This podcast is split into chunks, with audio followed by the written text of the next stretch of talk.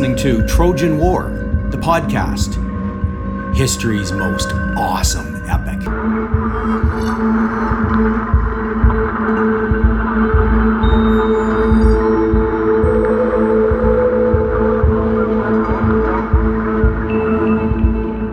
This is episode number 20 in the series. Today's episode is titled The Sack of Troy.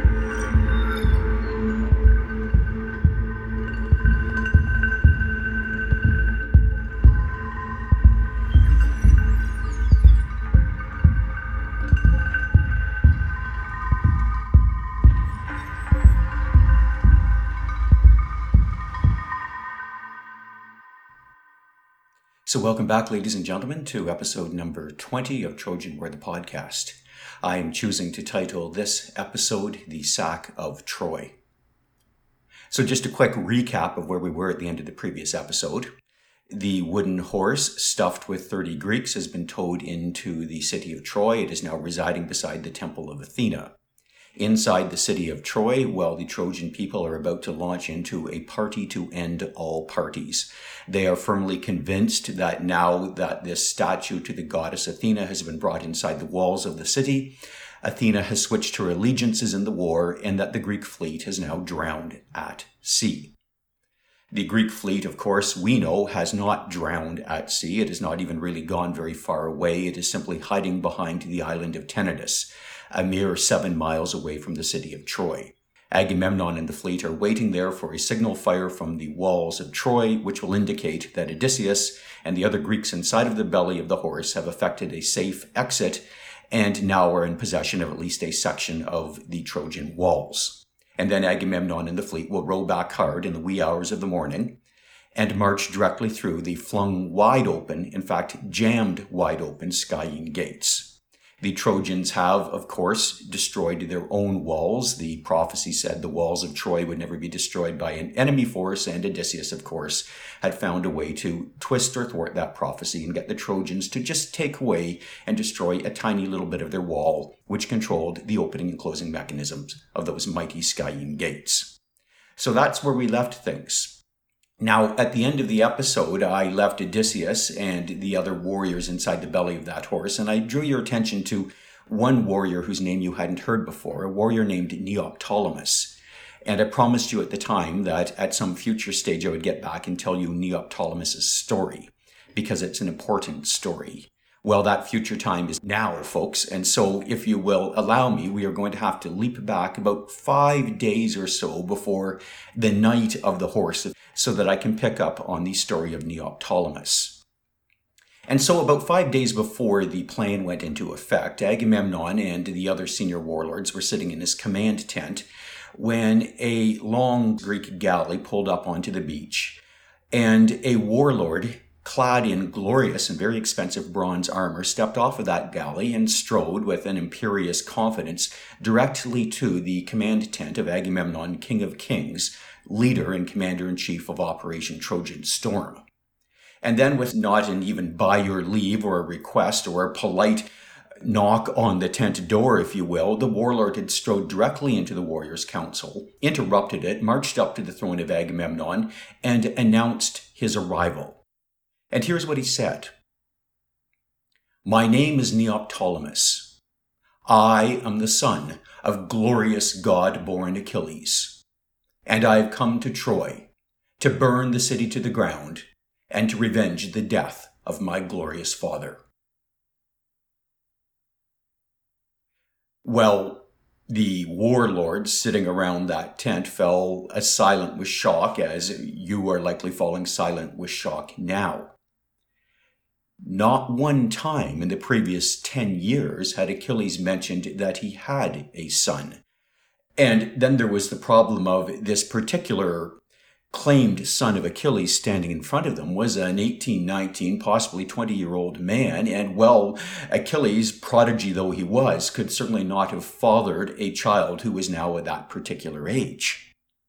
But the man standing there bore a striking and shocking resemblance to the late Achilles. He was six foot two. He had glorious golden hair, maybe with just a tinge more red in it than Achilles' hair, long, lean muscles, and he, he just carried himself with an imperious, composed manner, which well echoed Achilles to the core. In fact, the way that he spoke to Agamemnon sitting there on the throne immediately got under Agamemnon's skin, and that was, well, the late Achilles through and through.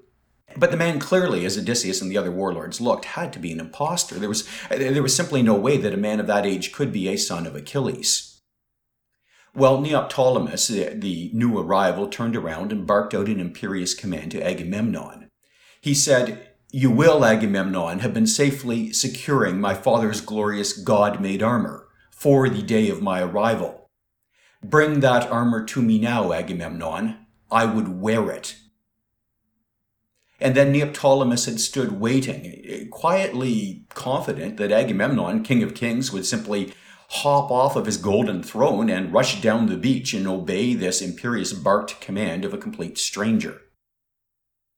Well, Odysseus, recognizing that this was a dicey and awkward situation, uh, stepped forward before Agamemnon could say something foolish or, or dangerous in reply, and Odysseus, stepping forward, had decided his best course of action was to well, feign a complete belief in this Neoptolemus's, well, obvious and clear lie about his true parentage. So Odysseus stepped forward and, smiling, said, Welcome, glorious and wonderful Neoptolemus. We are so glad that the son of Achilles has arrived to assist our efforts.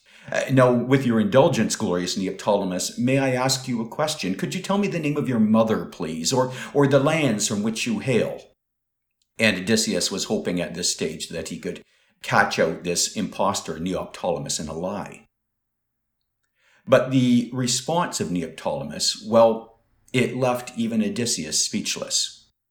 Neoptolemus smiled. He turned to Odysseus and said, My mother's name is Deidamia. She is a princess, a daughter of King Lycomedes of the island of Skyros. I believe you visited that island once, noble Odysseus. It was you who revealed my father's disguise and allowed him to come to Troy and win eternal glory for himself. For that I thank you, Odysseus. Well, Odysseus turned around. He, he looked at Neoptolemus and, and he said, but, but I visited the island of Skyros to only 12 years ago. That's an impossibility. You, sir, are what, 18, 19, 20? And Neoptolemus had smiled and replied, Noble Odysseus, I am 12 years old. But I am the glorious son of God born Achilles and the greatest fighting man on this beach. And with that, Neoptolemus had reached for his sword. Would any man in this room care to put my claim to that glory to the test? And just the way that Neoptolemus grasped the hilt of his sword suggested that, well, Neoptolemus was hoping that some man in that tent might want to put Neoptolemus's military prowess to the test. Well, Odysseus decided that the warlords needed a moment to confer privately, so very quickly he turned around to Neoptolemus and said, uh, Noble Neoptolemus, Agamemnon, our glorious king of kings, cannot provide you with the armor because it is in my tent. I have been storing it safely in my tent, waiting for your glorious arrival. My servants will take you to the tent now, where you can don the armor, and then return fully armed to our councils. And with that, Odysseus caught the eye of one of his intelligent and loyal servants, nodded, and the servant guided Neoptolemus way down the beach to the tent of Odysseus to put on, well, that armor that Odysseus had paid such a high price to win just days earlier. But it did give the other warlords an opportunity for a moment of private conversation. Uh, they turned to Odysseus and they said, and they said, it, it, it can't be, it, it, can't really be the son of Achilles, can it? And Odysseus turned around with a sigh and said, Gentlemen, I fear that it very much is the son of Achilles. Well, Menelaus had said, There's no way that that's a 19 or 20 year old man, not a 12 year old boy. And Odysseus had smiled and said, Well, we're forgetting, of course, that well, the grandmother was Thetis, a deity, and that likely explains the child. And then Odysseus went on and said, Gentlemen, do you recollect all those, uh, those stories we grew up that we thought were just exaggerations about the young Achilles when he was 10, 11, 12 years old and how he was a huge towering man, besting men three times his age in battle? Well, gentlemen, I think we have Achilles the second reborn. Neoptolemus is definitely Achilles' son.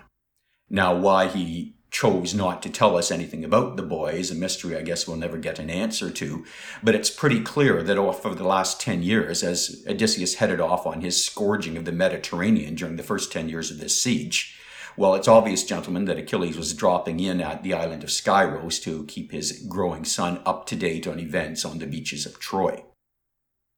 Then Odysseus laughed and he said, and, and even if the boy's 12 years old, if you think about the math, there were three princess daughters on that island when I arrived. And well, even to make the math work, 12 years old, Achilles must have found his way into, well, uh, the sheets of one of those girls, Deidamia, on the very first night of his disguise. That's our boy Achilles for you.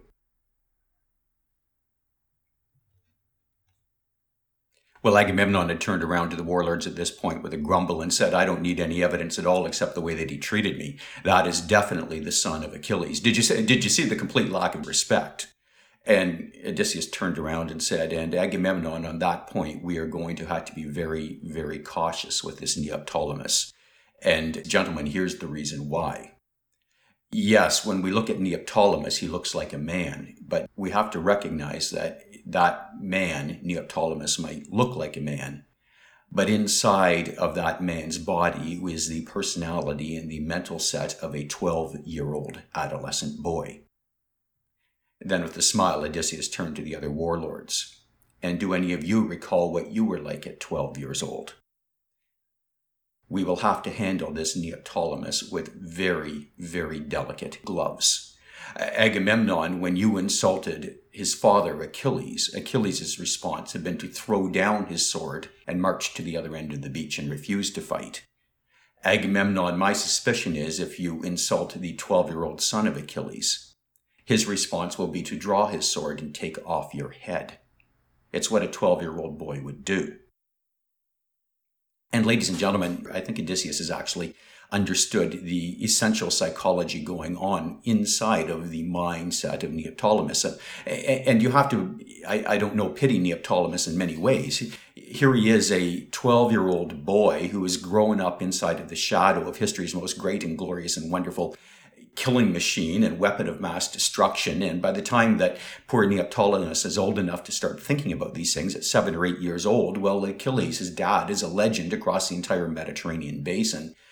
So though Neoptolemus grew up with, well, the gift of his father or Thetis's DNA in his genes, which turned him into a natural warrior and a gifted athlete, the fact of the matter is he was still an insecure adolescent boy trying to, well, find his place in the world. And when Neoptolemus rolled up onto that beach of Troy and marched into the command tent of Agamemnon and the other warriors, well, the surface, of course, might have been all bluster and arrogance, but if you think it through, what else was the poor boy supposed to do? He was stepping into a room of seasoned, veteran, glorious warlords with vastly long resumes. And of course, Neoptolemus at 12, while he had the military prowess, would have had absolutely no resume at all. So what, what he did when he walked into that tent and, and feigned the air of haughtiness and, and supreme self-confidence and threatened to draw his sword and fight anybody is, well, what any young kid who had been finally invited to play in the big leagues with much older boys would do. The kid would overcompensate and make it a point to be the toughest, most badass guy in the gang uh, for fear of being caught out and looking like the small little boy that inside he really felt like. So when Odysseus looked at Neoptolemus, he recognized that there were two things going on here. There was a genuine deadly weapon of mass destruction, but there was also a 12 year old boy searching desperately for some form of validation or some kind of a mentor, somebody to take him under his wing and say, You're all right, kid, and, and we respect you, and we're not looking at you sideways and giggling about your age or your youth or that huge, massive body you have inside of your young, young, impressionable mind. And Odysseus thought, I might have lost myself a set of armor today, but in exchange, I've likely gained myself the possibility of a much more lethal and potent weapon of destruction.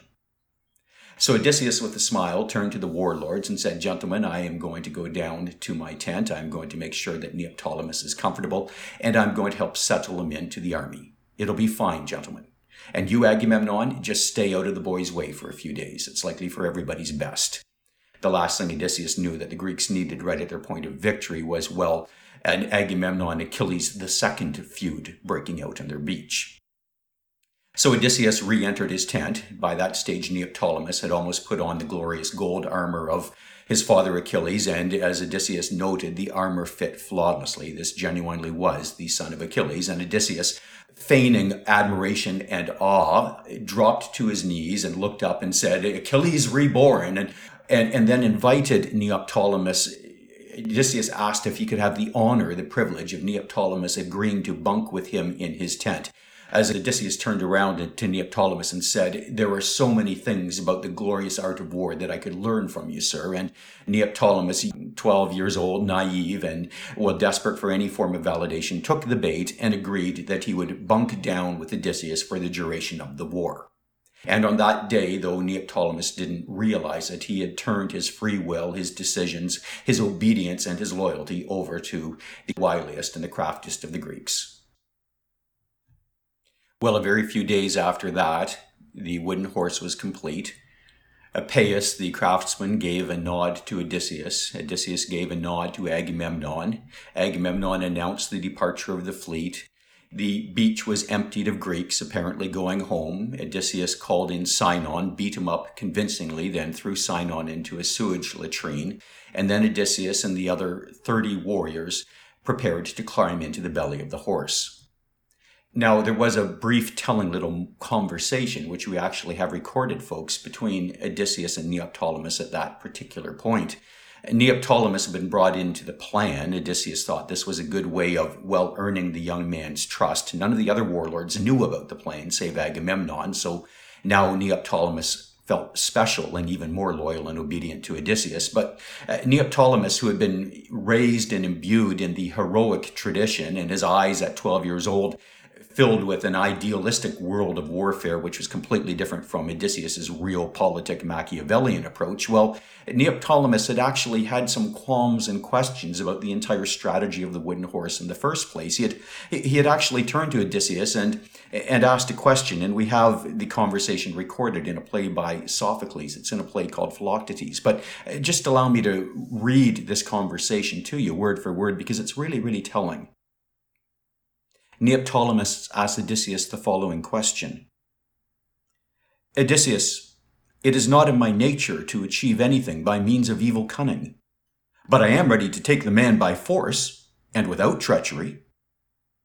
To which Odysseus replied Neoptolemus, I too in my youth once had a slow tongue and an active hand, but now I see that the tongue, not action, is what masters everything among men. Neoptolemus.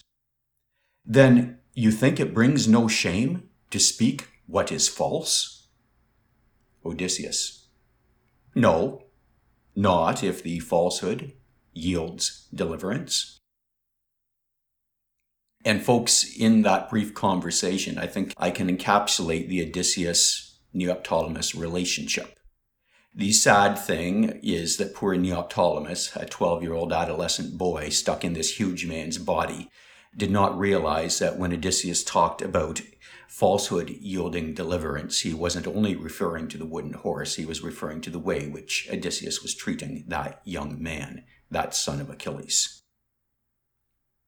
So at this stage, all we have to do, folks, is bring things right back up to the present, where the Greek warlords are sitting inside of the horse, waiting for the people of Troy to quit their partying and finally collapse into a drunken stupor or just fall asleep from the long and exciting day that they've had. Now, sitting inside of that horse, of course, uh, Odysseus and his men waited and waited and waited, and and slowly, slowly, slowly, the reveling and the partying died down. The Trojan people had actually chosen the wooden horse in the temple of Athena as sort of their central town square. So all night you heard people arriving and and bringing gifts and pouring libations at the base of the horse, and and Odysseus and his men inside the horse, so they couldn't see anything, had this image of literally thousands of drunken, partying Trojans singing and dancing and marching around the horse. But they knew it was only a matter of time till those Trojans actually fell asleep and then the rope ladder could come down. Now, there was one very dicey and frightening moment, sometime who knows when, it might have been at midnight, it might have been 1 a.m. in the morning, when as Odysseus and his men were sitting inside of the horse, they suddenly felt the body of the horse begin to shake, and an echoey, resonating sound came up from one of the scaffolding legs holding that horse, and to the horror of Odysseus and his men, they recognized that somebody on the outside was taking an axe to the side of the leg of the horse and trying to actually chop away at the horse. And, and then the crowd fell silent and they heard raving and screaming of a woman. And and, and, the woman's voice was, well, giving them away. The woman was very, very clearly warning all of the Trojans that the belly of the horse contained Greeks and it needed to be destroyed. And, and, and for a brief moment, Odysseus and his men thought, we, have been found out. And, and then the choices were very clear stay and die in the horse or drop the rope ladder immediately and, and get as many men to the ground as we can before the rest of us are killed. And just as Odysseus was about to opt for the second course and drop that ladder, and, well, the woman's voice fell silent and the chopping stopped. A moment later, the partying continued, and well, that was the end of it. But what Odysseus and his men didn't know, folks, that I will fill you in on because it's a really cool story, is the woman who was screaming and chopping with her axe at that horse. Now, I mentioned her in an earlier episode, and again, I promised that I'd get back to her story later, but the woman's name was Cassandra, and now is the time for me to tell you the sad and horrible story about poor Cassandra. Cassandra was a princess, a daughter of King Priam and Queen Hecuba, and her early years are sort of lost inside of the historical memory. But generally, what seems to have happened is at a very young age, Cassandra was brought to the temple of the god Apollo inside of the city of Troy and and spent a night there and somehow in the morning Cassandra woke up and she had been well gifted or cursed depending on how you think about such things with, well, the ability to prophesy the future with 100% total accuracy. So Cassandra, as a little girl princess at that point, was turned over to the temple of the god Apollo as Apollo's priestess. She didn't return inside of the royal palace and she just grew up as a priestess and people could go to the temple and hear prophecies from Cassandra, who was always dead accurate right. Well, everything was wonderful and fine in Cassandra's life until she matured into womanhood. And when Cassandra matured into womanhood, here the historical record is much more complete and authoritative. Uh, apparently, Cassandra was drop dead gorgeous. And of course, that meant that as a woman inside of the Bronze Age, she was in constant peril, not only from human beings, but from the male Olympian gods. And one day in Cassandra's 15th year, the inevitable happened, and Apollo, the god in charge of the temple himself, had manifested himself, we hope in human form, at the side of Cassandra, his virgin priestess, and invited Cassandra to share his bed.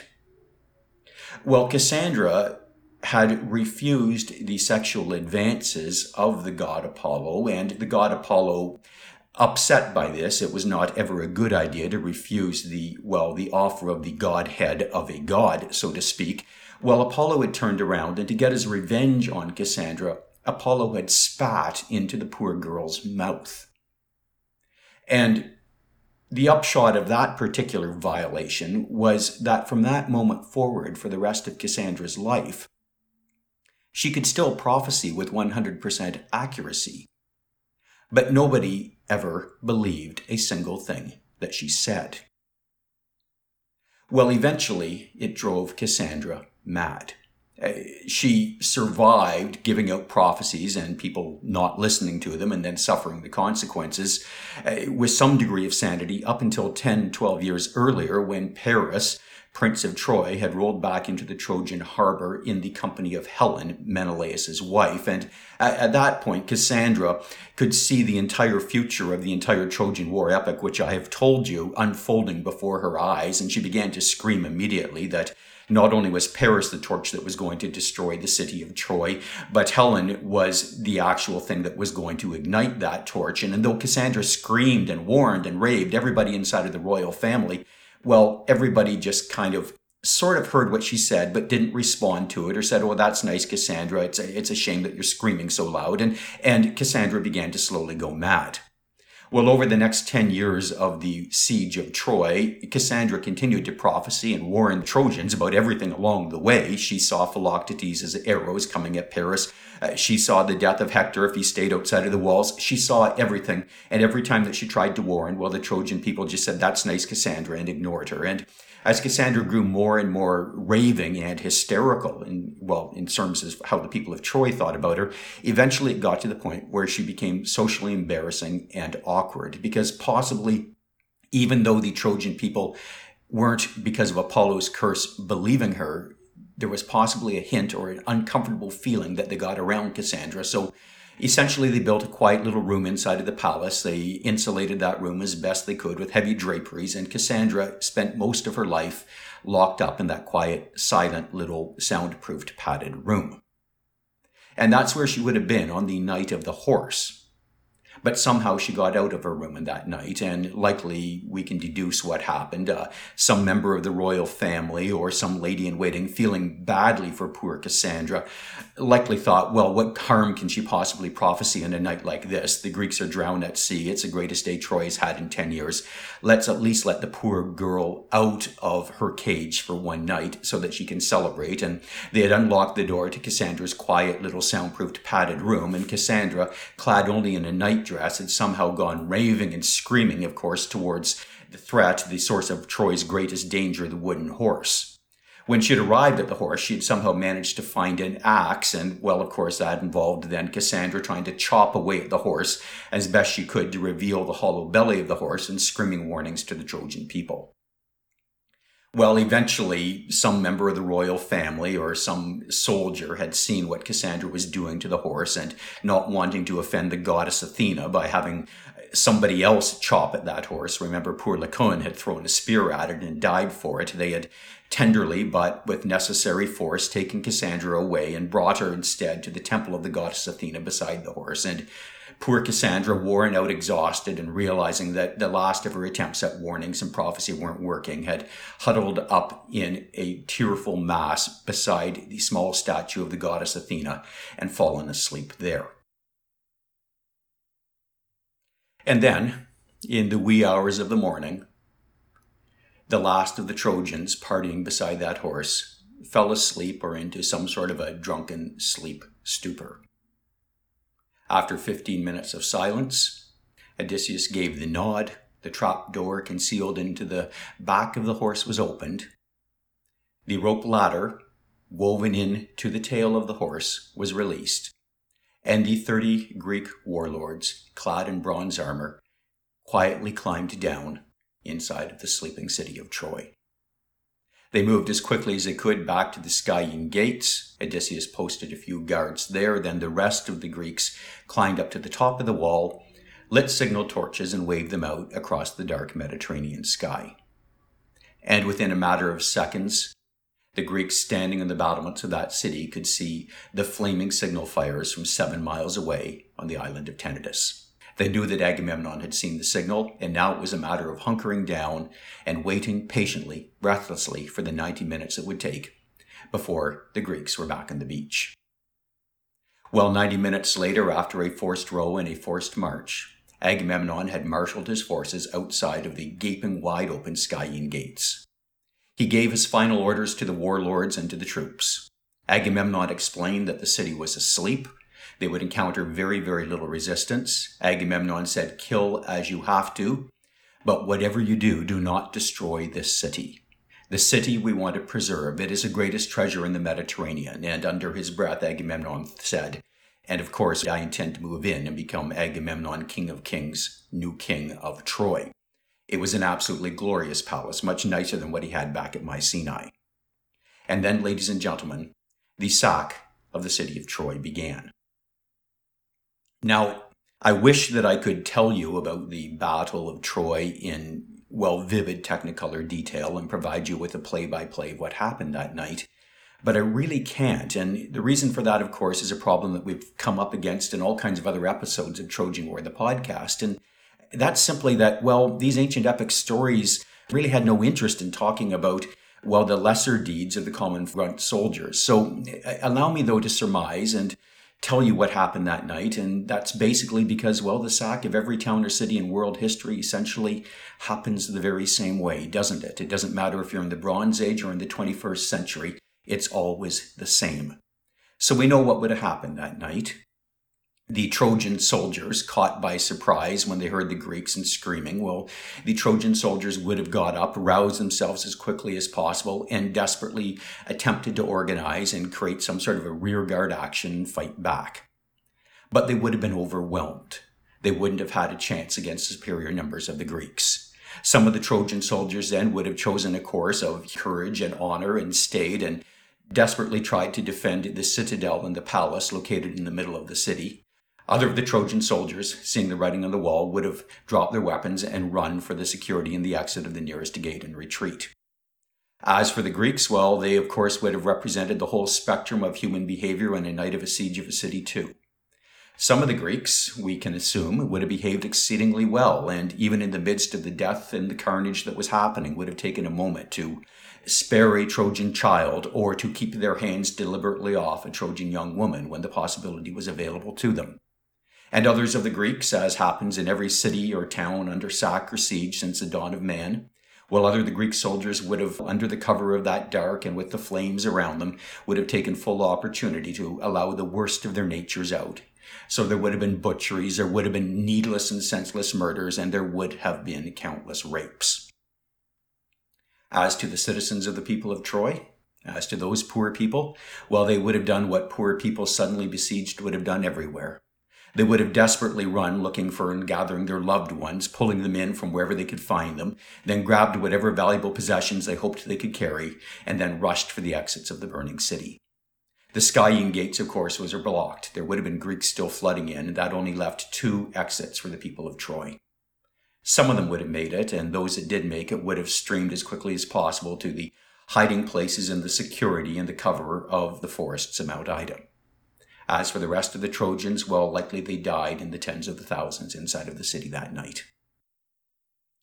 Now, some of you might have wondered why Troy didn't surrender. Why not? Why was there no leadership? Why did somebody not just put up a white flag and say, okay, you've got the city, spare the prisoners? And that was because back in the Bronze Age, rules of war were not very well established. There were absolutely no rules of war to cover civilian non combatants. And the expectation was that if a city or a town held out and refused to end its siege, and that's exactly what Troy had done for the last 10 years, then the fates of the people inside of that city were always the most horrendous. Countless examples down through the centuries of besieged cities, and finally the besieging army when they take the city, putting everybody inside to the sword. So that was just what happened in the Bronze Age world. But still, it raises a question of couldn't a city of that size have held on for at least more than a few hours?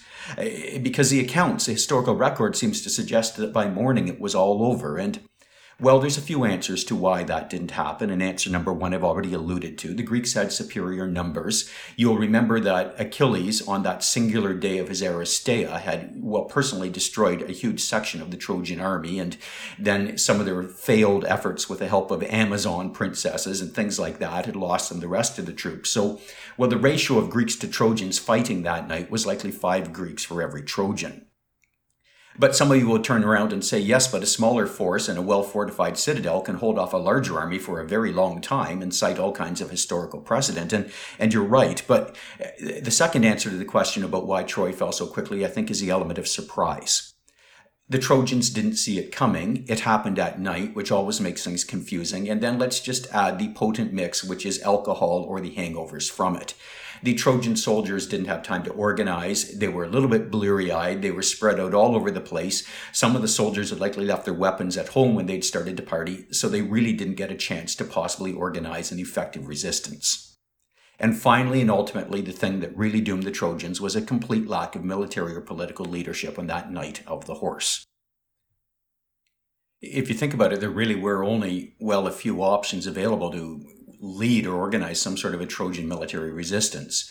And those options weren't very attractive. Uh, the official, still head of the city of Troy, the king of Troy, was Priam, but he was an 81 year old man. That was absolutely not going to be a source of supreme military leadership on a night like this.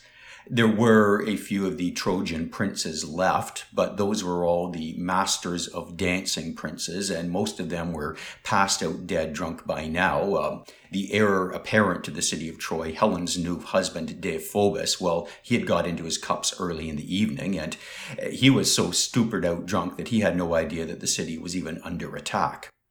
And that meant that there was only one possible leader that could have saved Troy in that night. And of course, that was the Trojan prince Aeneas. Now, I've already talked about Aeneas in a number of previous episodes, so just a very quick recap, of course.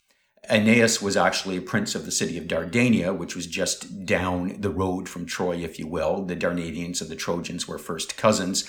And Aeneas had come to the assistance of Troy a decade ago and done absolutely wonderful and noble things inside of that city. He was intelligent, he was popular, he was a great military leader, he had fought in all of the great battles, and uh, the gods had actually favored Aeneas twice and plucked him away at the last moment from certain death at the hands of Greek warlords.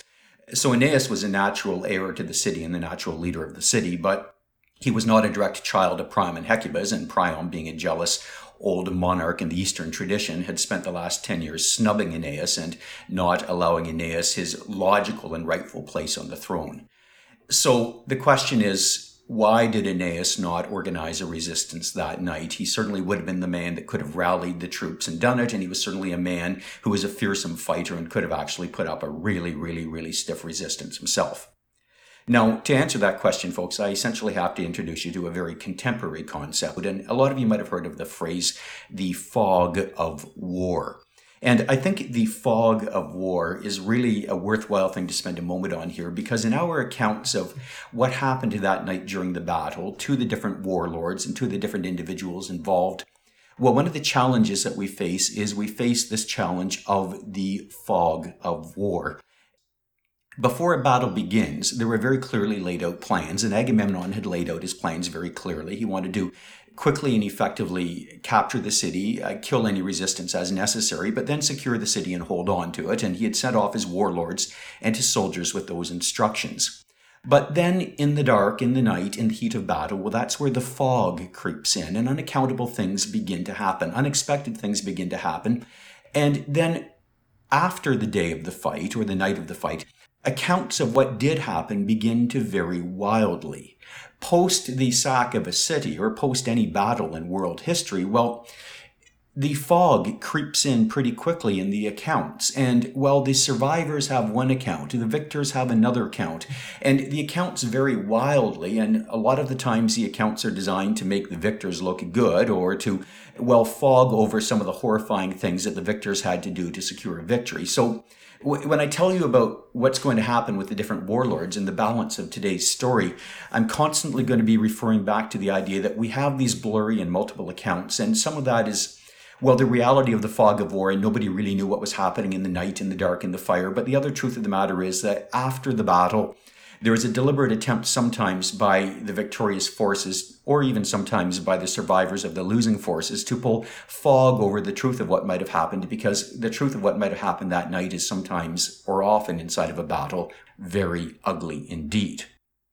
So, back to the question of why did Aeneas not save the city of Troy that night? And the Greeks tell us, and all of the Greek accounts of it, they say the reason Aeneas didn't save the city is because Aeneas was no longer at Troy. According to the Greek historians, Aeneas had actually left the city days earlier.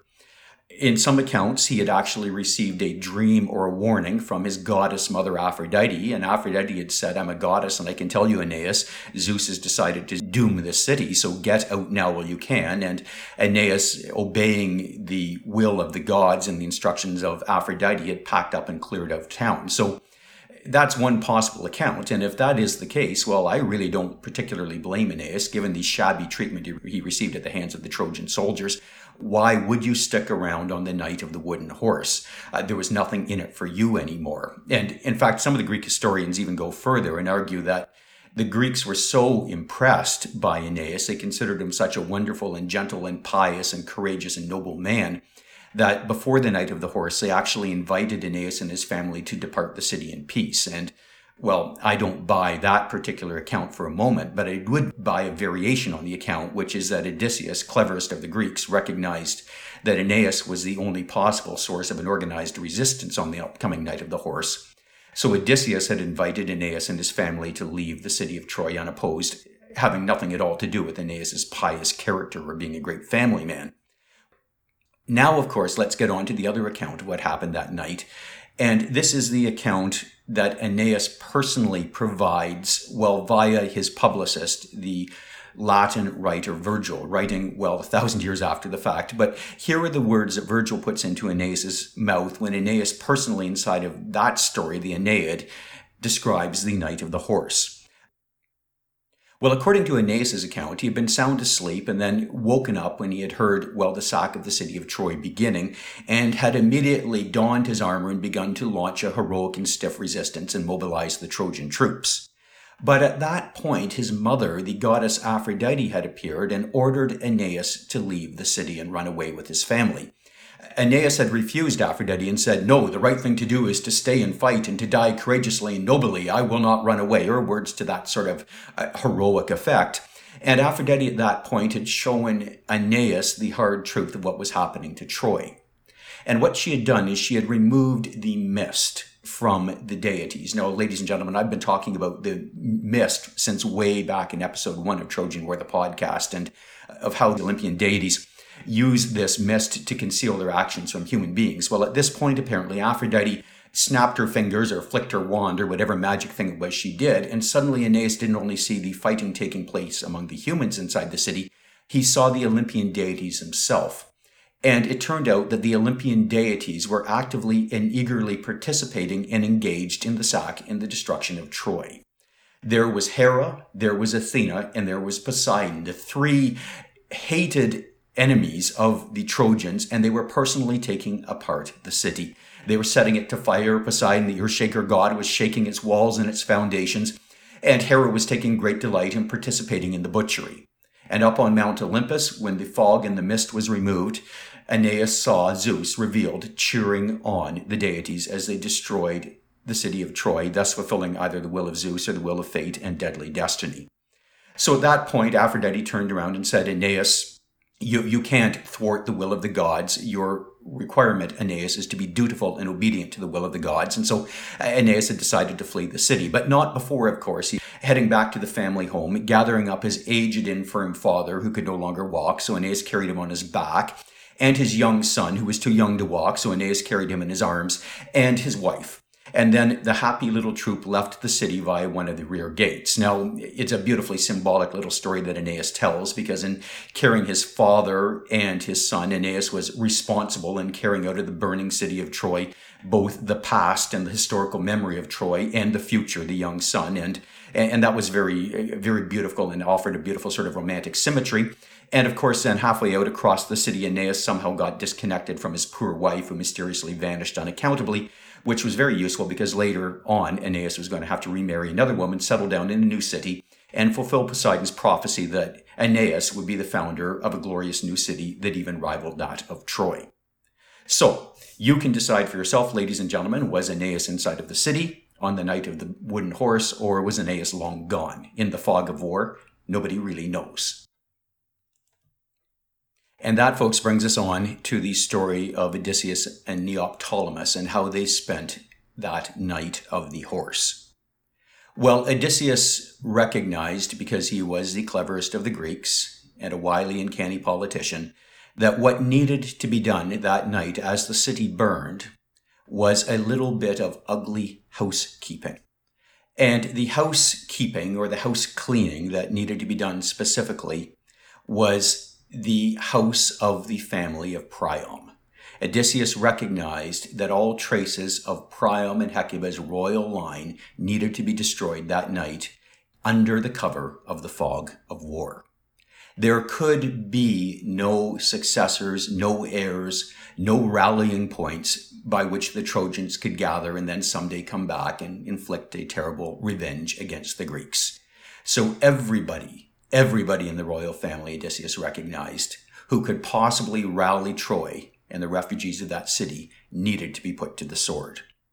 Now, it was going to be an ugly business. It was also a dangerous business from a public relations perspective. Some of the people that had to die were not glorious people to kill. And it was also a dangerous and an ugly business from a deity perspective. Some of the people that needed to die, well, the deities liked those people. And, well, Odysseus knew he didn't want to be the man who offended the deities by killing those Trojan members of the royal family.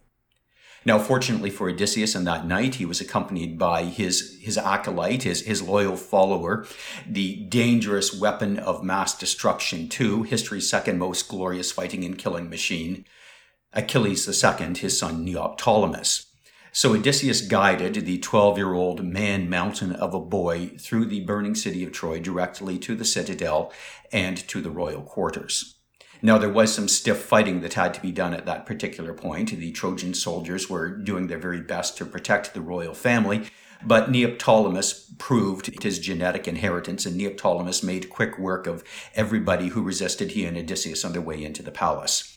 We actually have recorded the names of 14 men that Neoptolemus killed in his fight into the citadel that night. And remember, ladies and gentlemen, in the epic tradition, only the important fighters were mentioned. So Neoptolemus's death count was likely way, way, way higher that night if we also add up all the foot soldiers that died at Neoptolemus's sword.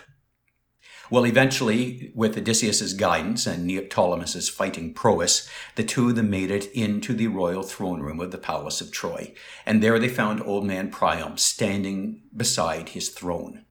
The poor old king in his 81st year had clad himself in the royal armor of the king of Troy, and the armor was so heavy and so glorious that it was all Priam could do to actually hold himself up straight in that armor, let alone move in it. But Priam had decided that he was the last thing between the Greeks and his city, and he was going to go down fighting. In his hand, Odysseus noted there was a long, fearsome looking spear. But when Priam picked up that spear and launched it, well, Odysseus and Neoptolemus had no idea who the target was because there was no strength in the old man's arm and it simply fell and clattered sorrowfully and pitifully to the ground. And then Priam, recognizing that he really couldn't fight, had broken down, clutched onto the statue of a family god at the altar, and begged for mercy. Now, ladies and gentlemen, this was a dicey and difficult business because, well, the Olympian gods set out no rules for warfare in the treatment of human beings. One of the rules that the Olympian gods had is that you did not in any way violate or desecrate their statues, their temples, or any of their religious sites. And so when a human being, particularly a human being who was a noble, gods fearing king, was clutching onto a statue of a deity, and begging for mercy, no right minded man on the Greek or the Trojan army would do anything but grant that human being mercy, because to assault the human being at that point was to assault by extension the deity. So Odysseus recognized that he was now in a little bit of a bind. Priam needed to be killed, but Priam was clutching on to a statue of an Olympian deity. And Odysseus, of course, wasn't going to be the man that invoked personally the wrath of the gods. So he turned and looked instead to Neoptolemus. And it only took a few words. The wrath of Neoptolemus. The bards will sing of it, like they sang the wrath of your father Achilles. And Neoptolemus, taking the bait, immediately violated the code of the gods, grabbed the old king Priam, pulled him by his long gray hair away from the statue, pulled him up to his full height, and then gutted the old king with a sword. All the while Hecuba, Priam's wife and now widow, watched on, screaming uncontrollably. Well, that was the first half of the ugly housekeeping mission that Odysseus wanted to do that night. But now that the father was dead, Troy's past, if you will, it was time for Odysseus to make sure that Troy didn't have a future that lived. So they headed to the bedroom of Hector Andromache, and the young heir to that couple, the two year old boy, Prince Astyanax. You'll remember that this was Hector and Andromache's only child. His name was Astyanax. Hector had named him Astyanax because in Trojan that name meant Lord of the city, and indeed Astyanax would someday grow up to inherit that city if things turned out well. But on this night, ladies and gentlemen, things are going to turn out very badly indeed. Well, Andromache, Hector's widow, still a beautiful young woman, was sitting on her chair beside the open window, looking out to the fighting that was happening in the courtyard below and knowing that her days or her hours or her minutes were numbered, trying to comfort and console her two year old son who was sitting confused in her lap. And that's when Odysseus and Neoptolemus burst into the room. Well, Neoptolemus had now warmed to the theme, and obviously Andromache wasn't clutching onto any statue, so Neoptolemus raised his sword above his head and was preparing to bring it down onto Andromache and sever the two of them, mother and son, in one swipe of the sword, when Odysseus had suddenly realized that, well, obviously poor Neoptolemus hadn't quite completely clued in to the full heroic Greek warrior's code. So he stopped Neoptolemus for a moment. He said, Son, uh, Neoptolemus, glorious Neoptolemus. And then he asked him a question Are you sure, Neoptolemus, that you wish to kill the woman? There might be more interesting things to do with a woman that beautiful, noble Neoptolemus. And the 12 year old boy caught in the 20 year old man's body Uh, briefly confused, paused, and then was that a hint of a blush when understanding came? He grasped on to Odysseus's meaning and, well on cue, rose to the occasion. Grabbing Andromache, Neoptolemus had pulled her up to full height, then ripped off her dress, exposing her nakedness. You are my prize of war now, bitch, and Neoptolemus, warming to his theme, continued, And from now on, you shall warm my bed. And then Neoptolemus, in full, confident, adolescent flight, concluded, And you will learn that I am twice the man that your Hector ever was. You, you, bitch. And with that, Neoptolemus threw Andromache to one side. But then, of course, there was a matter of Astyanax the two year old. He needed to die. Now, Odysseus, of course, didn't want to take the chance of killing him. So he turned to Neoptolemus, and again, all it took was a simple prompt. Your father, Neoptolemus, won eternal glory by killing one crown prince of Troy. Now you can win glory by killing another. And that, of course, was all the encouragement it took but Neoptolemus, by now, of course, was, well, getting into this and beginning to enjoy the killing, the hacking, the butchery, and the bragging. So instead of simply, well, killing the young child swiftly with his sword, Neoptolemus grabbed the child Astyanax by the foot, then dragged him with one arm, and Andromache, the screaming mother, with another, back down the corridors of the palace to the throne room where they found the dead body of gutted King Priam, cradled in the arms of his widow, Hecuba. And, well, what Neoptolemus did next shocked and horrified even Odysseus. Grabbing Astyanax, the two year old boy, by his foot, Neoptolemus raised Astyanax high above his head and then crashed Astyanax's body down again and again repeatedly against the corpse of the boy's dead grandfather, King Priam, beating Astyanax's brains out of his body. It took a few moments. It was messy, it was bloody. The boy screamed, but eventually went limp, and Astyanax, the only remaining heir to Troy's throne, lay dead. Neoptolemus turned to Odysseus with a grin on his face. Eh, this is fun. So who's next? And with that, he summarily tossed the corpse of Astyanax out the window of the palace to the courtyard below. Now, ladies and gentlemen, just by way of passing, some accounts of the fog of war, of what happened that evening to Astyanax, differ. And in those accounts, the authors argue that it was Odysseus, not Neoptolemus, who ultimately killed Astyanax and threw his body out the window.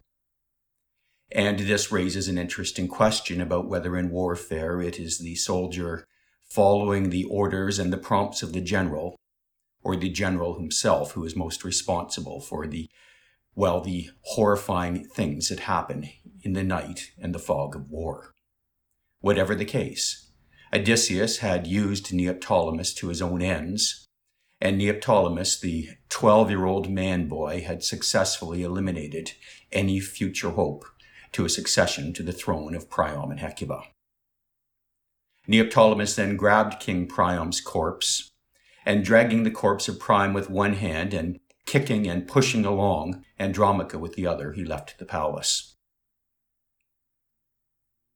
When he got to the main gates of the citadel, Neoptolemus stopped, took his sword, and severed off old King Priam's head, leaving his body there for the hungry dogs to lap up the blood. And it might be, well, a fitting end for old dear King Priam for us to pause now and reflect back on Priam's words a very, very long time ago, back when Troy hadn't fallen, back when his son Hector had not fought Achilles and died at Achilles' hands. And ladies and gentlemen, you'll remember a night when Hecuba, Priam stood on the battlements of the city of Troy and begged and urged their Hector to come inside and not fight Achilles prophesying all the horrifying things that would happen to Troy were Hector to die and the Greeks to sack the city. And on that night, here are the precise words as recorded by Homer that Priam said. So come inside the walls, my child. Have pity on me while I am still living, before Father Zeus kills me after I see many horrors. My sons destroyed, my daughters raped and dragged off, my palace ransacked, children tossed from the walls and smashed onto the ground, my sons' wives grabbed by the deadly hands of the Greeks. And I myself, last of all, my own dogs will tear me and eat me in front of the door of my own home. When some soldier enters and spears me, the very watchdogs I raised in my house and fed at my table will greedily lap up my blood. Oh, when an old man is killed, and the dogs defile his gray head and beard, and chew on his genitals, can anything more shameful ever occur to a wretched human being? And as to Hecuba's fate, well, we know very little about Hecuba's fate. The ancient Bronze Age patriarchal chroniclers of such things didn't really care so much about Hecuba it was the male line that mattered, but all accounts agree that somehow on that night, on the night of the horse, Hecuba went mad. Today we would likely call it shock or PTSD, but apparently Hecuba never recovered, and some accounts argue that Odysseus took her back to Ithaca with him out of pity or who knows what else, but we'll never really know. Hecuba just vanished from history. So, finally, ladies and gentlemen, let's turn our attention to the story of Helen and Menelaus and what happened to that, well, happy couple on the night of the horse.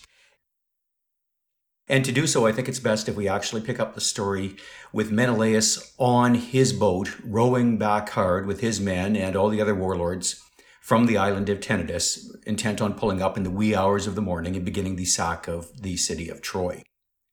Now, that evening, I think it's fair to say that Menelaus had to, well, confront a fundamental decision which he had likely been, at some level in his life, putting off for the last 11 or 12 years. And the decision that he now had to make, because now the night of the horse was decision time, was what he truly and really believed about well, that event that had happened 12 years ago when his wife Helen had vanished across the Aegean Sea with Paris, Prince of Troy. And what Menelaus had to decide and settle in his own mind before he went charging through that city looking for Helen was, well, what had happened on that night when Paris and Helen had left Sparta. And the options were pretty binary for him. If he wanted, he could believe that she had voluntarily run away, arm in arm with Paris. And if that was the case, then, well, Menelaus' course was clear. He would find Helen and he would exact his revenge on a faithless wife by crashing his sword down on her head. End of story. But the other option, of course, going through Menelaus's mind, likely on some level for the last 11, 12 years, had been the possibility that, well, his wife Helen had actually been abducted or kidnapped by Paris, Prince of Troy, and wanted nothing more than to be reunited with her dear husband Menelaus and an opportunity to resume their domestic marital life together back in Sparta. And if that was the case, well, then Menelaus's mission or goal on the night of the wooden horse was, well, to save Helen, the languishing damsel in distress, if you will. And Menelaus's role, of course, was to be the, well, the knight in shining armor who saved his dear wife. Now, we, from our perspective, of course, know that neither version of those two accounts of what happened to Helen that night are at all true. We know that poor Helen was a victim of, well, Aphrodite and her cruel tricks, and that Helen, hit by one of those erotic arrows, had absolutely no choice. She had been overwhelmed by the goddess. She was a victim of forces beyond anything that poor Helen could do about it. But that was certainly not an explanation which any well red blooded patriarchal man in the ancient Bronze Age world was willing to accept as an explanation for their wife's behavior. It, it established precedents which, well, no red blooded man in the ancient patriarchal world was willing to accept about his wife's behavior. So, Menelaus, it didn't occur to him that it would be Aphrodite. It was very simple. She had either run away voluntarily or she had been kidnapped against her will. Now, there were a lot of times over the last 12 years, Menelaus, I told you, wasn't the brightest of the warlords, but he, he, he, he likely knew, he could likely suspect that the other warlords, at least behind his back, or when they didn't think he was listening, were snickering a little bit. And the general consensus inside of the Greek army is that Helen had, well, run away with Paris, a much younger, more charming and interesting and exotic man. But Menelaus, that was not the story that he was too keen on accepting because it was a story that cast him, of course, in a very, very bad light indeed. So, what had ended up happening, folks, is that Menelaus had come to believe, well, the official propaganda story which had been cooked up by his big brother Agamemnon. Agamemnon had used, well, the abduction of Helen line of thinking as the entire raison d'etre for Operation Trojan Storm in the first place. That had been what had, well, pulled all of the warlords together who had signed Odysseus' oath of the quartered horse. So the official propaganda line back in Greece with the public is that poor Helen had been kidnapped against her will, and, well, Menelaus, after 12 years of telling this story, had come to firmly, firmly believe it. And it was a story which, well, certainly cast him, as I said, in a much more positive light than, well, the story that some poor cuckolded husband had lost his wife to a younger man, which is a pretty ancient, age old, and repeating story and has nothing too spectacular or exciting about it, uh, particularly from the perspective of the cuckold husband.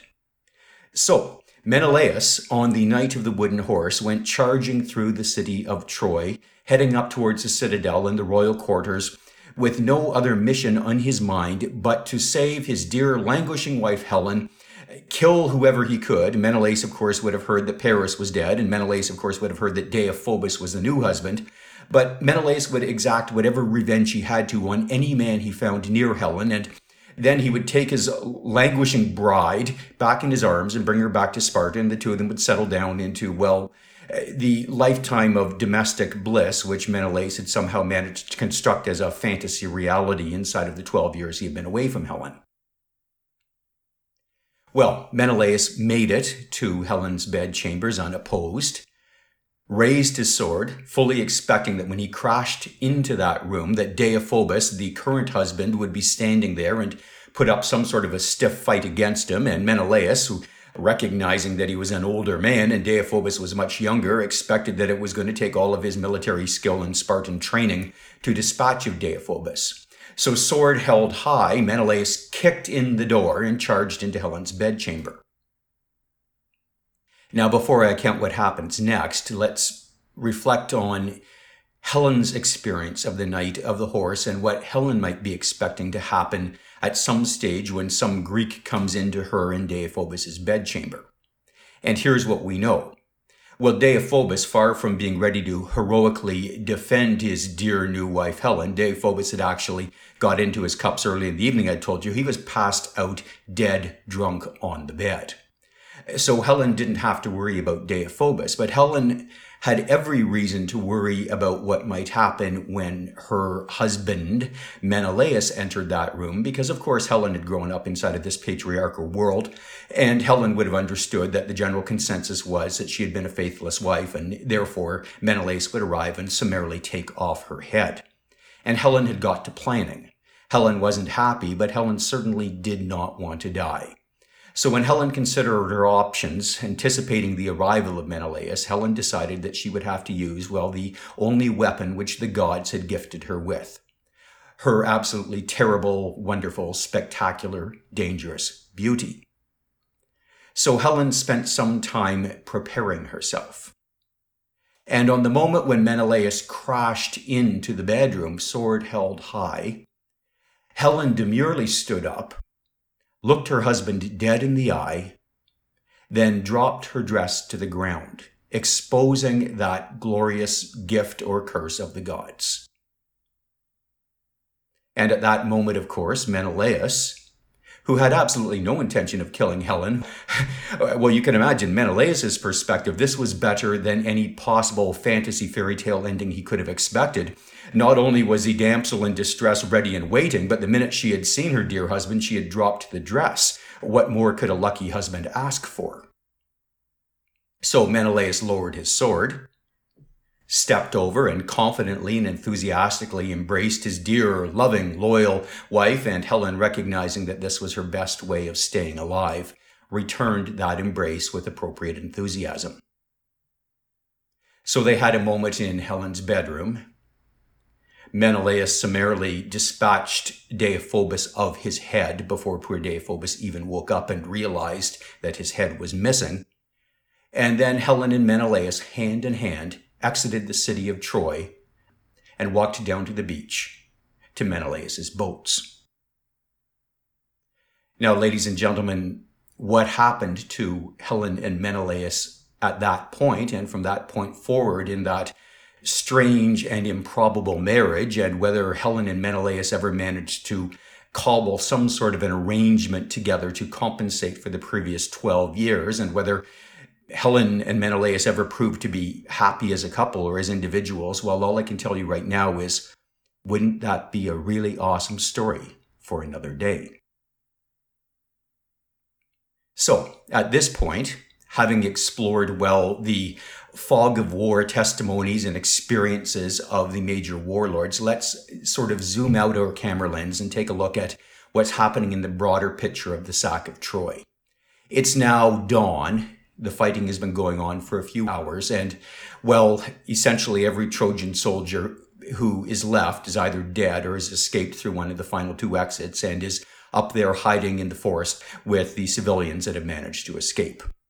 Sometime towards dawn, either some crazy irresponsible Greek soldier or one of the deities or a crazy irresponsible Greek soldier urged on by one of the deities had decided it would be a clever business to set the interior of the city on fire.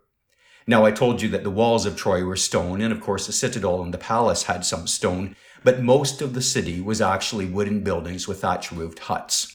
And a firestorm started, and because there was absolutely no political leadership on this side or the other side, the Trojan political leadership was dead. Uh, the Greek warlords were all doing their own thing and looking after their own business. Well, as Agamemnon stood there and screamed and tried to organize some sort of a fire brigade, Troy, the greatest city in the eastern Mediterranean world, went up in flames. And before long, the firestorm was so fierce that the Greek soldiers had to leave the city and get out to the Trojan plain and away from the flames. And that takes us to the following morning. By the following morning, the Greek army that 100,000 men at arms who had sailed across the Aegean Sea 10 years ago on what Agamemnon had promised would be a four week mission. Well, those 100,000 men were standing on the shore and experiencing the inevitable, well, the hangover of the morning after the night before. The killing, the looting, the raping, the butchering was done. That had been fun. But now they were confronted with the grim reality of whether the entire damn thing had been worth it at all and the evidence suggested that it had not. The fabled glorious Trojan treasure, which Agamemnon had been dangling in front of these foot soldiers' imaginations for the last decade, proved to be completely non existent. Oh, there was some gold and there was some treasure inside of Troy. There was there was plate and there was there were beautiful things inside of inside of the royal palace, but there was absolutely no gold on the scale necessary to adequately compensate uh, men who had been away from their homes for 10 years, particularly when there were 100,000 of them standing at the beach waiting for the compensation. So that led to a furious debate among the warlords, and one option was that, well, Troy had never been as wealthy as the Greeks had assumed it was, that it was actually not that rich a city to begin with, and the other warlords who more logically and reasonably assumed that over the last 10 years of the siege, well, the wealth, the real gold, the real silver of Troy had quietly bled out of the rear exits of the palace as, well, the royal family had sent huge, huge sums of gold to possible allies in other parts of the, well, the Middle East or the Eastern Mediterranean world. And those allies hadn't come to Troy's aid, but have been quite, quite happy to hold on to the gold. Another possibility, of course, is that some of the wealthier, more self-interested or canny of the Trojans had well, secreted out their personal wealth and stash of gold and had ferreted it away offshore someplace in the hope that if they got out of the city alive, they'd have something to rebuild with. Whatever it was, Agamemnon realized that he was holding on to an army at the near knife edge of mutiny. And he wasn't going to get an awful lot of help in keeping that army together from his fellow warlords. The grand coalition of Operation Trojan Storm fell apart the day after the sack of Troy. It was really only a tenuous coalition to begin with. These Greek warlords had spent, well, most of the last few hundred years feuding and fighting among themselves, so so they just reverted to form once there was no longer anything useful to hold them all together. And it got pretty ugly in the beach that afternoon pretty quickly. And well, by late afternoon, an argument had actually broken out between the two brothers Menelaus and Agamemnon, and the argument almost came to blows. Now, the argument turned out to be, well, it was about 10 years of misery and anger and frustration.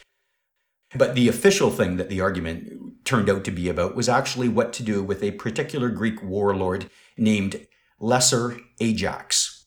Now, I apologize, folks. I wish his name was different because, well, I, I hate to use the name Ajax in about what I'm going to tell you because I do not want to besmirch the legacy of well, the Ajax, bulwark of the Greeks that we all know and love. But there was another man inside of the Greek forces, a minor warlord named Lesser Ajax, and even back in the Bronze Age, the Greeks chose to call him Lesser Ajax, not only because of his stature, but because of his character too. And it turned out that on the night of the horse, Lesser Ajax had committed a blasphemy to offend the gods of the very most dangerous and first order.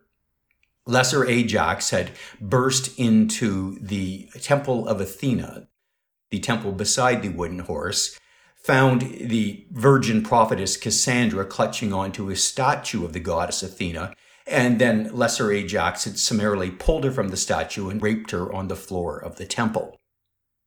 Now, when reports of this made it back to Menelaus and Agamemnon and the other warlords the next morning, they recognized that this was a very, very nasty business. Athena had favored them with the city, but now one of their members, one of their warlords indeed, had actually violated Athena's temple and the rules about, well, attacking or raping or killing somebody inside of a temple who was holding onto the statue of a god. So they summarily set out, the other warlords, to find Lesser Ajax with plans of stoning him to death there on the beach as their way of saying sorry to the goddess Athena. But Lesser Ajax, it turned out, recognizing in the morning that he was in an awful lot of trouble, had managed to hide himself and couldn't be found anywhere. Well, Agamemnon was all for staying until they either found Lesser Ajax or until they made appropriate and glorious sacrifices to Athena and all of the other deities before they dared depart across the wine dark sea with, well, the possibility of an angry god on Olympus looking down. But Menelaus, who, well, his only purpose for coming to Troy had been to get Helen, he wasn't messing around. Menelaus wanted to go home. He was willing to take his chances in crossing the Aegean Sea and going home right away. Forget the sacrifices, Menelaus said. And it turned out that the warlords split pretty well down the middle on whether to stay with Agamemnon or to depart with Menelaus. So half the coalition army left with Menelaus, and well, what happened to them, as I said earlier, is an interesting story for another day. So I want to stay on the beach with Agamemnon. Agamemnon stayed on the beach. Odysseus stayed on the beach. They were the main two warlords that stayed. And they stayed for different reasons, of course. Agamemnon stayed on the beach, well, because Agamemnon was facing some psychological problems. And eh, the, the term is modern, but the emotion and the experience for poor Agamemnon was, well, universal. Imagine poor Agamemnon. He had spent the last 12 years of his life orchestrating, planning, mobilizing, and then coordinating Operation Trojan Storm. It had cost him everything. And as Agamemnon stood there and looked at the smoldering ruins of the city of Troy, which was now, due to the help of the Greeks, the Trojans, and the Olympian deities, so torn apart that no man would ever live in it again, Agamemnon had to come to the grim conclusion that the last decade of his life had been a complete and pointless waste of time. And in the process of that decade, of course, Agamemnon had done some absolutely horrifying things in order to justify Operation Trojan Storm. Foremost among them, of course, the memory of his daughter Iphigenia.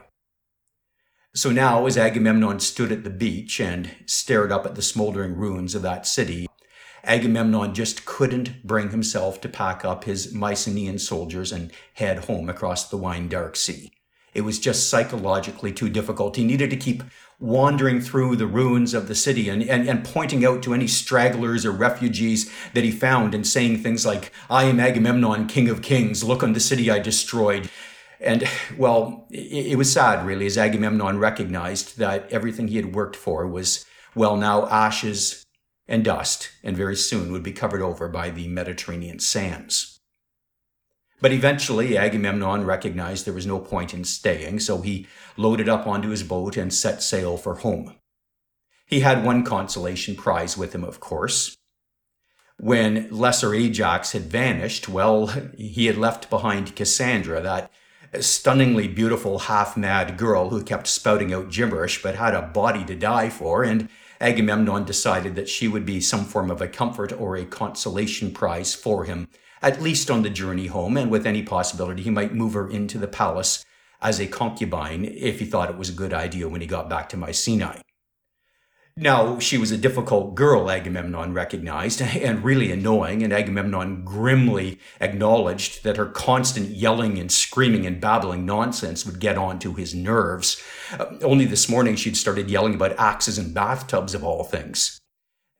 But Agamemnon, looking at her body, recognized that, well, if you put a gag into the girl's mouth, she would be good for a couple of hours good sport below decks on the journey home.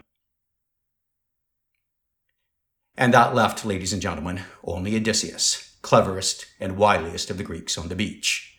Odysseus was there with his twelve boats of Ithacan soldiers, and the minute that the other Greeks had departed, heading home penniless, Odysseus had gathered his crew around, given orders, and the entire lot of them had marched back into the smoldering ruins of Troy, and within a matter of about 35 minutes and a wee bit of digging, had located the buried and well hidden Trojan treasury. Of course, Troy had treasure. A city that wealthy and that powerful couldn't have lost all of its treasure. It was simply that the other warlords hadn't thought it through carefully, but Odysseus had. And so, in the weeks leading up to the Night of the Wooden Horse, Odysseus had paid the appropriate bribes to the appropriate Trojan bureaucrats and officials, and we don't know whether he promised them gold or whether he promised them a safe exit from the burning city when the inevitable happened. But Odysseus found out precisely where the Trojan treasury was located. And then on the night of the horse, Odysseus had taken a few of his trusted men and said, Boys, I want you to tear down a building set it on fire in front of the entrance to that treasury door so that nobody will see it in the wreckage. But the next afternoon, after the sack of Troy, by the time the timbers had cooled, there was no problems heading back to that, pulling aside the burned beams, revealing the treasury door, which they opened, stepped in, and loaded their 12 boats high, gloriously high with Trojan treasure. Then Odysseus called his men around him, pointed out across the wine dark sea, and gave a speech. Gentlemen, he said, it's been well over ten years since we sailed away from home. We've left behind our wives, we've left behind our sons, we've left behind our forests, our fields, our kingdoms, our crops. But now, by the grace of the gods, we are going home. Ithaca is a mere five days' sail away, gentlemen. I promise you, boys, our adventures, our travails, our turmoils, our miseries, they're all over. We're going home now, boys. And with that, Odysseus set sail across the wine dark sea.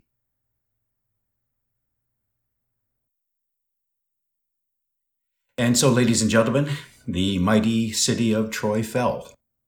And the Trojan citizens, well, those fortunate enough to have survived the 10 years of siege and starvation, and those fortunate enough to have survived the Night of the Horse, well, they joined humanity's ever growing list of refugees from war, starvation, hunger, and all those other horrifying things that we as human beings inflict upon ourselves and each other.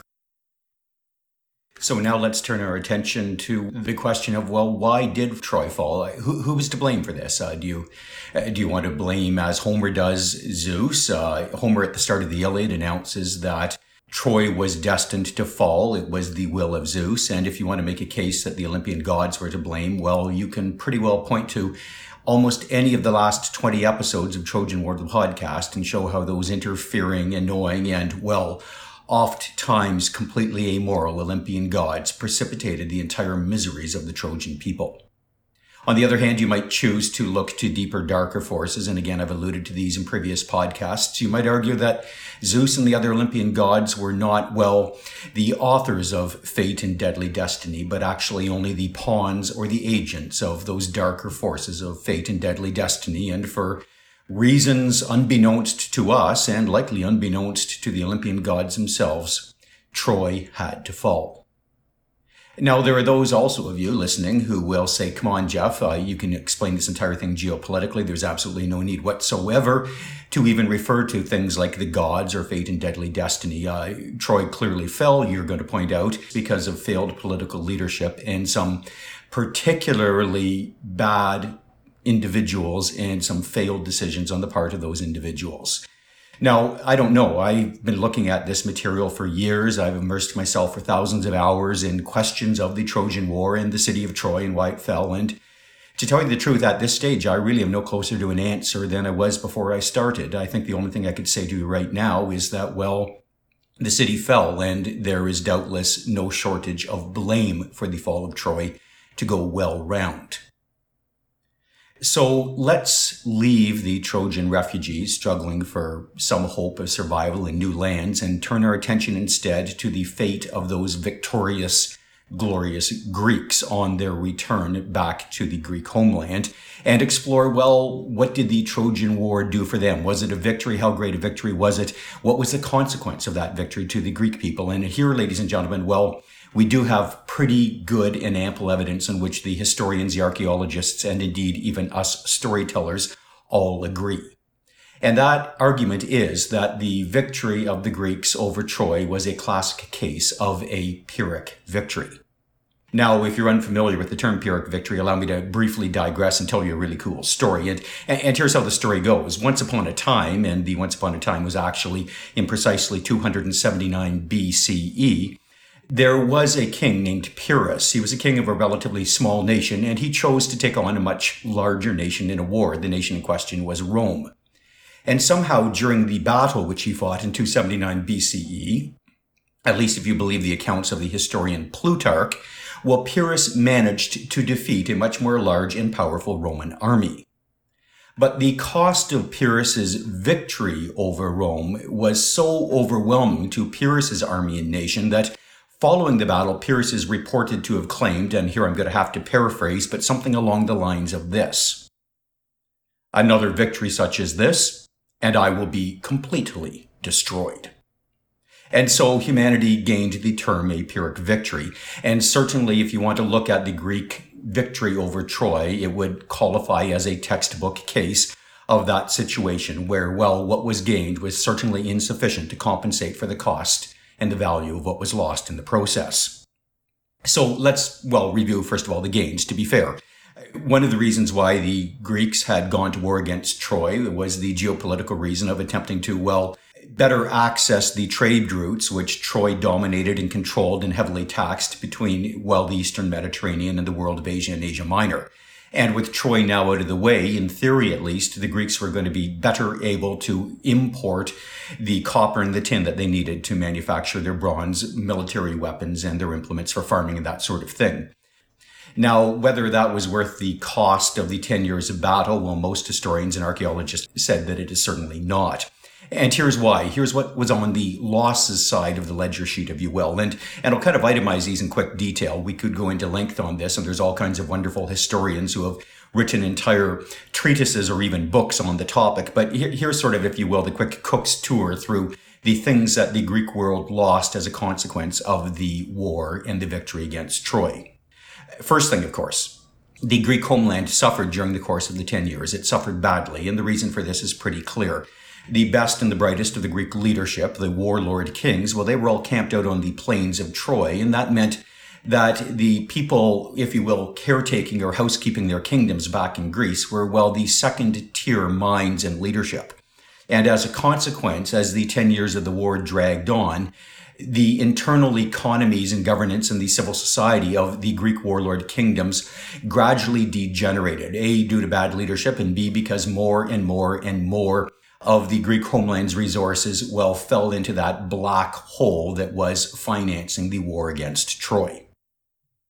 And then there was a problem of what happened following the war. When the Greek warlords were away fighting against Troy, it meant that their home nations weren't as well or adequately protected as usual, and as a consequence, as always happens, that meant there was a power vacuum, and other peoples, other nations, and other powers decided that now was an opportune time to fill that vacuum.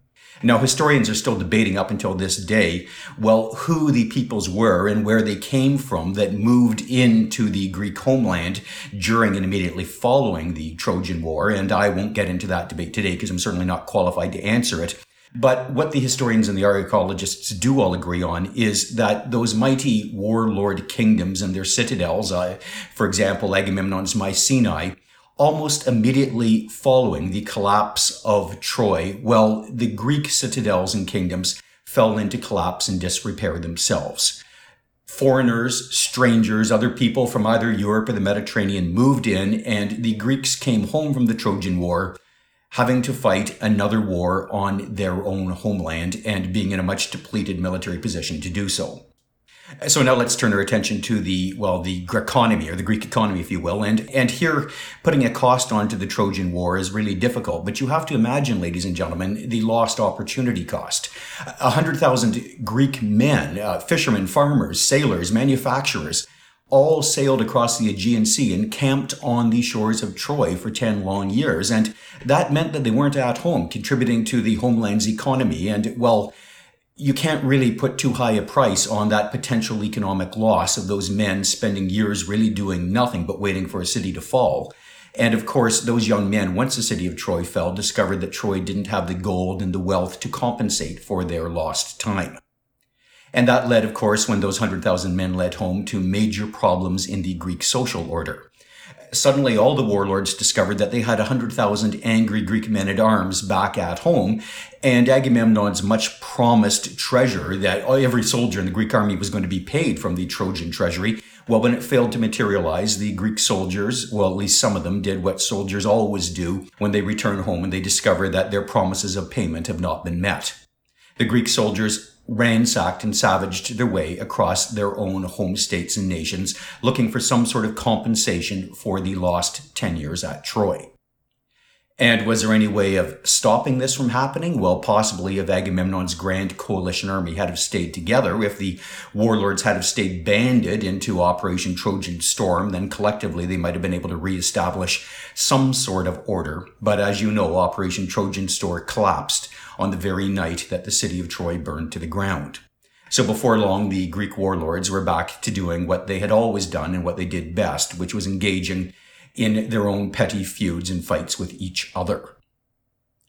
So now I want to turn to a- another hidden cost of the war, and this is a cost of the war which you don't find chronicled at all inside of Homer or inside of any of the actual classic epic works and recounts of the Trojan War because back in the time period that these accounts were written, I don't think that the people of the time period actually knew how to measure or acknowledge or even understand these costs. But I want to talk about the, well, the psychological devastation and the trauma that the 10 years of fighting against Troy brought to the Greek soldiers who, well, had to return after spending 10 years on a beach to their wives, their children, their families, their fields, their farms, and their normal lives. Now, ladies and gentlemen, we now know in the 21st century, and certainly we learned the hard way in the 20th century that just ended, the psychological trauma and devastation which protracted warfare does to soldiers who have been involved in that warfare.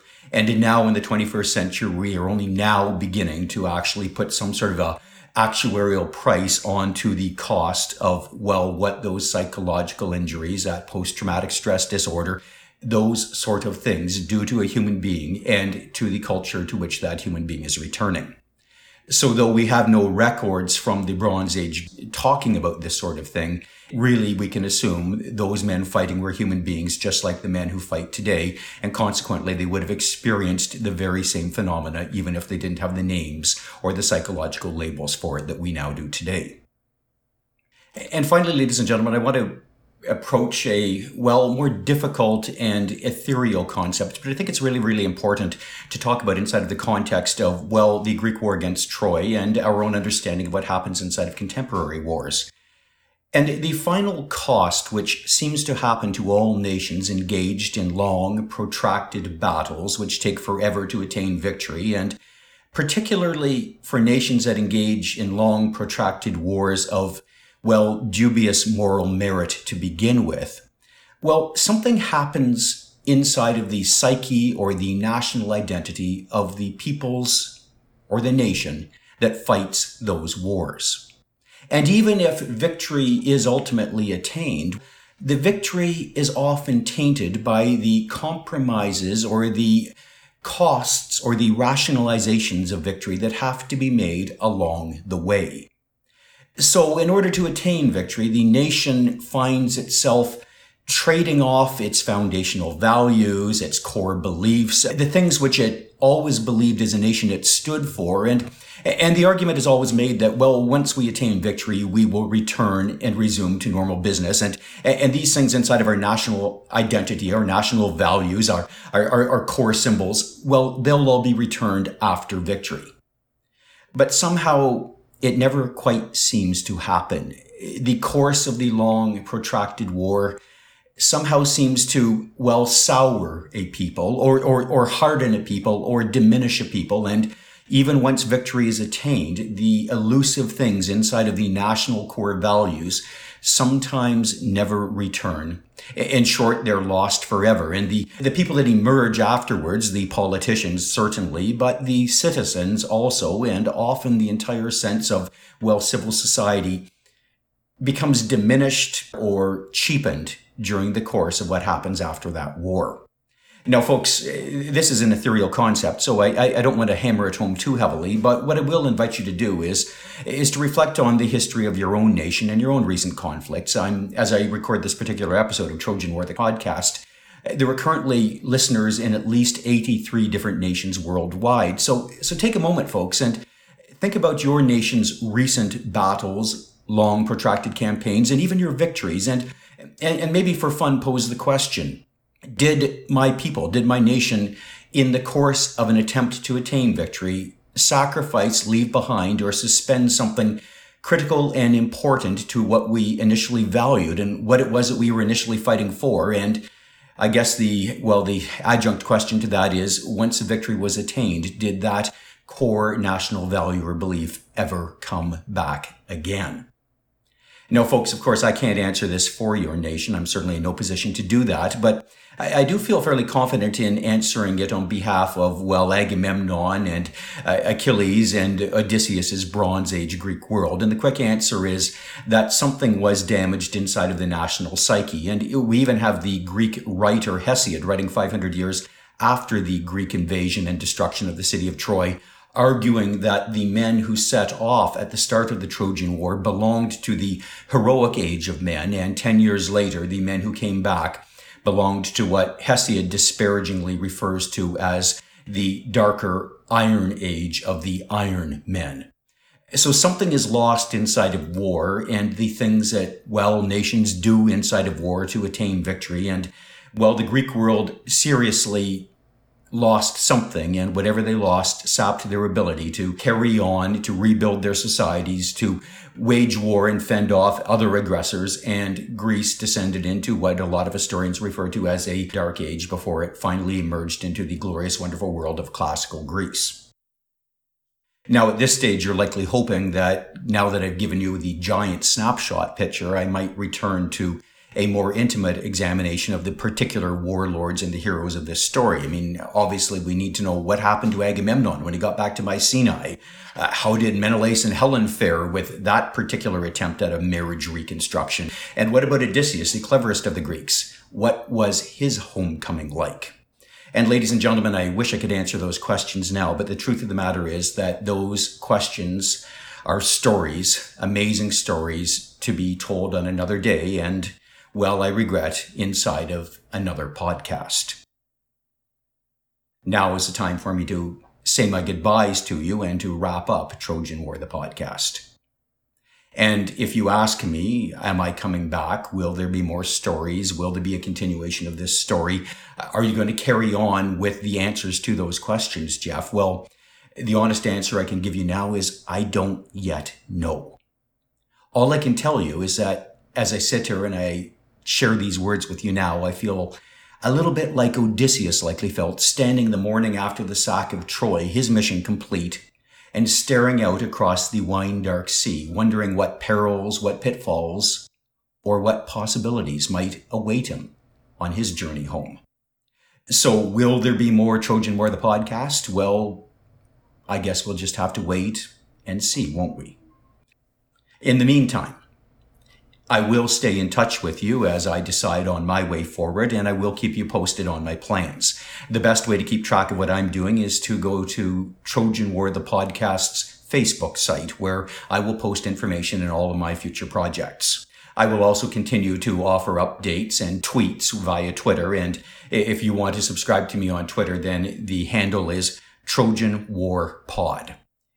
As I said, if you want to talk to me about your ideas, your plans, your suggestions for the podcast that is finished or directions that you think might be worth me considering on my route forward, then you can contact me via the website, trojanwarpodcast.com, and I will do my level best to respond to every one of your personal notes if you send them off and take the trouble to talk to me.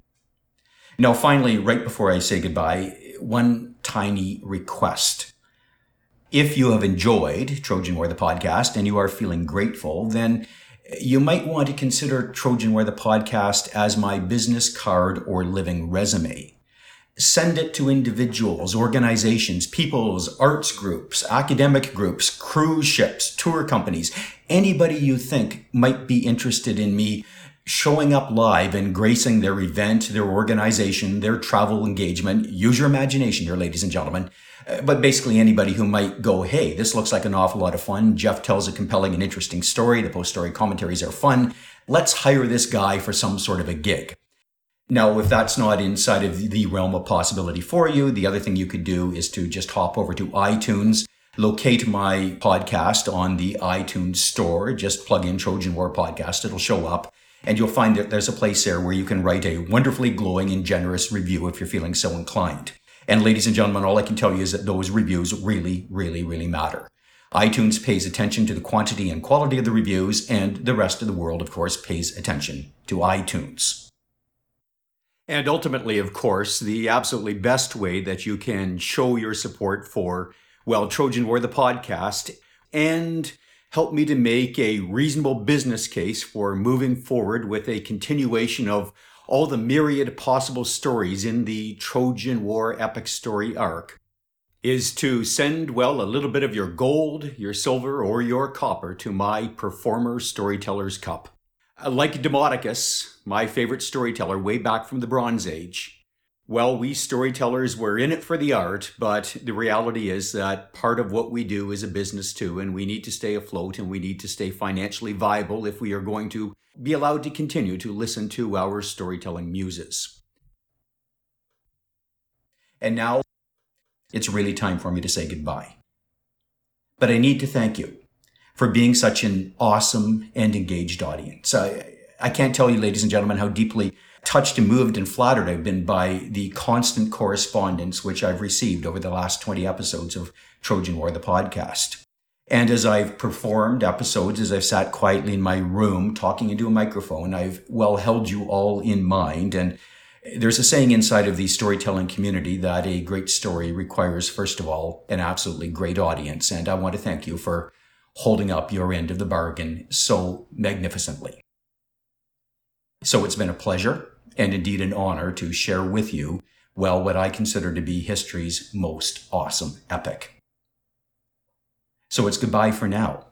But please keep in touch. Hopefully, our paths will cross via podcast or in person someday very soon. And in the meantime, ladies and gentlemen, try to be kind to each other and lead good, even epically good lives. Bye for now.